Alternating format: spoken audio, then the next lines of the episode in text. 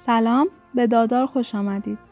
در حال خوندن سفر پیدایش از عهد عتیق هستیم و رسیدیم به بخش 16. هاجر و اسماعیل. سارا زن ابراهیم بچه دار نمی شد.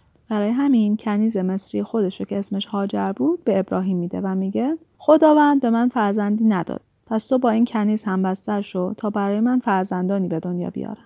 ابراهیم با پیشنهاد سارای موافقت میکنه. این جریان 10 سال بعد از ورود ابراهیم به کنعان اتفاق میفته. ابراهیم با هاجر همبستر میشه و اون آبستن میشه. هاجر وقتی میفهمه حامل است مغرور میشه و از اون پس دیگه سارای رو تحقیر میکنه. سارای به ابراهیم میگه تقصیر توئه که این کنیز منو تحقیر میکنه. خودم اونو به تو دادم، ولی از لحظه‌ای که فهمیده آبستنه منو تحقیر میکنه. خداوند خودش حق منو از تو بگیره. ابراهیم میگه اون کنیز توئه، هر جور که صلاح میدونی باش رفتار کن. سارای بنای بدرفتاری با هاجر میذاره و اونو از خونه فراری میده. در بیابان فرشته خداوند هاجر رو نزدیک چشمه‌ای پیدا میکنه. فرشته میگه ای هاجر، از کجا اومدی؟ به کجا میری؟ هاجر میگه من از خونه صاحبم فرار کردم.